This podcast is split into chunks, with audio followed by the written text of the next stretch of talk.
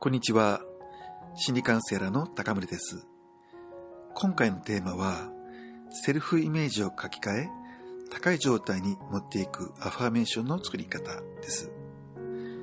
カウンセリングを日々やってますと、セルフイメージが低いから生きづらくなっているというケースがとても多いと感じますね。セルフイメージっていうのは、文字通り自分で自分のことをどう見なしているかっていう感覚なんですよね。このセルフイメージが低いと、根拠なく能力がないと思ってしまったり、根拠なく自分は人から嫌われていると思い込んでしまいます。このセルフイメージの低さを書き換え、高めていくと、それだけで気分の落ち込みは減り、上がっていきます。その具体的な方法としては、アファーメーションっていうのがあるんですけれど、自分に対して前向きな言葉を言い聞かせて、セルフイメージを書き換えていく方法ですね。言葉は誰でも使うものなので、一見気軽に使えそうなんですけれども、アファーメーションの内容によっては、かえって自分が苦しくなったり、追い詰められたりすることもあります。そこで今回は、アファーメーションでセルフイメージを高め、生きづらさを解消していく上でのポイントっていうものをお伝えしていきます。で、まず、アファーメーションを使っていて、アレルギー反応が起きる時の対象についてです。アファーメーションっていうのは結構の本にも書いてありますし、実際に使ってみたという方もおられると思います。カウンセリング現場でも実践されたという方がおられて、その感想をおっしゃるんですけども、うまくいかないという方が多いですね。アファーメーションを言っていてもどうも嘘っぽいと感じてしまったり、ポジティブな言葉のはずなのに気持ち悪いっていうふうに思ってしまったり、あるいは今の自分とギャップを感じ、ますます苦しくなるということも聞きました。アファーメーションに対してこのような反応、感じがあるとしたら、これはポジティブな言葉に対してアレルギー反応が起きているという可能性が高いですね。そんな時は無理に続けない方がいいです。まずはアレルギー反応が起きる自分というものを肯定するといいますか、認めていくということが必要ですね。例えば、何か嘘っぽい感じしかしないよねとか、気持ち悪い言葉だねとか、ギャップありすぎで苦しいだけだよねとか、こんな風にアファーメーションに対しての反応に共感していくんですね。そうすると意外なくらいに気持ちが楽になり、だごだりします。大切なのは苦しくなることじゃなくて、いい感じになることです。あと、アファーメーションで気分が上がったとしても、それがすぐに止まってしまって続かないということがあるんですけども、その理由と対処法というものをお伝えしていきます。実はセルフイメージを変えるには、アファーメーションの物量作戦といいますか、数やることが大切です。それはある意味必ず起きると言っても過言ではありません。なぜなら気分というのはセルフイメージの影響を直接的に受けます。そしてセルフイメージというものは、1回2回アファーメーションしたからといって書き換えるというわけにはいかないんですね。やはり何回もやっていくという物流作戦が必要なんですね。セルフイメージというのは長年の心の習慣になっていきます。この習慣を変えるというのは、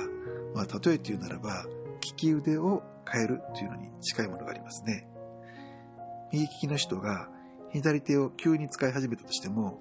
すぐに右手並みというわけにはいかないですよね。でも毎日のように使っていれば、いずれレベルアップして右手と同じように使えるようになるということはどなたも知っているかと思います。つまり回数とか、あと期間の問題があるんですね。あと、気分を変えるアファーメーションとセルフイメージを変えるアファーメーションということを区別すると、このあたりしっくりきやすいんじゃないかなと思います。これは違うんですね。いい気分が続かなくても、これが理解できるとがっかりせずに済むのではないかと思います。よりこのことを正確に言いますと、気分を変えるだけのアファーメーションというのと、気分が変わるだけではなくてセルフイメージまで変わっていくというものがあります。これ共通するのは、どちらもやっていい気分になったとしてもそれは続かないっていうことです。ただ一時しのぎになるだけのものもあれば、根本的に変わっていくっていうことにつながるっていうこと、そういうアファメーションもあるわけですね。気分を変えるだけのアファメーションっていうのは、今の自分とギャップが大きい、やたらポジティブな言葉のものです。これは時として無敵と思えるような感覚になれることすらあります。ただ、その分、この効果がなくなってきた時の落ち込みっていうのが激しいので、気分の浮き沈みっていうものが激しくなりますね。そして気持ちが不安定で移ろいやすいっていうことですと、当然セルフイメージっていうのは上がっていかないんですね。なぜならば、自分は危ういという感覚はいつまでもあって抜けきらないからですね。そしてセルフイメージが変わっていくアファメーションっていうのはもっともっと堅実なものですね。それは例えばすでにできていること、やれていることを承認していくというような方向のアファメーションです。一見地味ですけれども、確実に気分が良くなります。そして急激な落ち込みっていう副作用もなくて、セルフイメージが上がっていくという営みが積み上がっていきます。同じアファメーションをやっていくならば、後者の方がいいですよね。アファメーションの効果を落ちる原因である強い自己否定というものがあるんですけれども、これに対処してセルフイメージを高めるということも大切です。ただ、自己否定が強すぎると、セルフイメージを積み上げようにも自分で代理してしまうということがあります。セルフイメージが上がるどころか、いつも批判することによって逆に落ちてしまう、どんどん落ちていくということすらあるんです。自己否定が強いと、すでにうまくいっていること、やれていることをどうしても過小評価してしまうんですね。そして、まだできていないことにフォーカスして過剰に指摘するというふうになりがちです。これは自分でも気づかない間に、セルフイメージを下げるアファメーションというのを四六時中唱えて、習慣になっているようなものなんですね。これをなくすには、自分でも気づかずに無自覚に唱えているマイナスなアファーメーションを中和していくというアファーメーションが必要です。これは今までのものとは違うんですね。そしてこれを使うためには、自己否定をしている最中に自分で気づく必要があります。その手がかりっていうのは、過剰なマイナスの気分、焦り、不安、苛立ち、罪悪感、こういったものに苛まれているときは、ほとんどの場合、自分に対しての強い自己否定というものがあって、自分で自分を追い込んでいるんですね。これを和らげるアファメーションというのを使っていきます。自己肯定感を上げる、高めるというものではなくて、自己否定を弱めるというアファメーションなんです。これらを必要に応じて使い分けていくということが必要になってきます。自己否定が強いときに、セルフイメージを高めるアファメーションというものを使うと、ネガティブに対抗して打ち負かそうとして、ポジティブすぎる言葉というものを使ってしまいがちです。しかしこれは、先ほどもお伝えしましたように、ひどい落ち込みというリバウンドの原因となって、セルフイメージというのは高まりません。気分の波が激しくなるだけです。自己否定が強いときには、それを和らげるアファメーションというのが向いています。気持ちが楽になり、安定してきます。これはセルフイメージが積み上がっていく方向性です。例えば、私は悪くないとか、私はちゃんとしているといった言葉を力強く言うんです。このような言葉をソフトに言っても、強い自己否定の前には力負けして中和することができないんですね。曖昧さのないはっきりとした、ある種毅然とした口調で言ってみて、初めて強い否定性の中和になります。もう一つの中和するアファメーションというのは、ねぎらい系と呼ばれるものですね。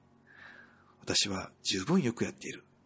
この辛い状態をよくしのいできた。といった言葉ですね。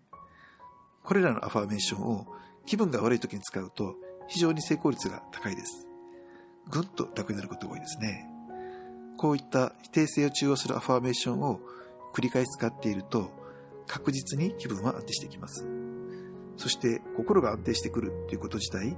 自己効力感のアップにつながります。自分が取り組んだことに成果を実感できるからですね。自分はやれる、気分を安定させられる、このような確信が深まることで、心の基盤っていうものがしっかりしてきます。このタイミングでポジティブなアファメーションというのを使いますとうまくいきやすいですね。リバウンドもありません。日々使うことでますますセルフイメージが高まり、気分もさらに良くなっていくというポジティブなスパイラルというものに入っていきます。このようにアファメーションは自分の状態を知り、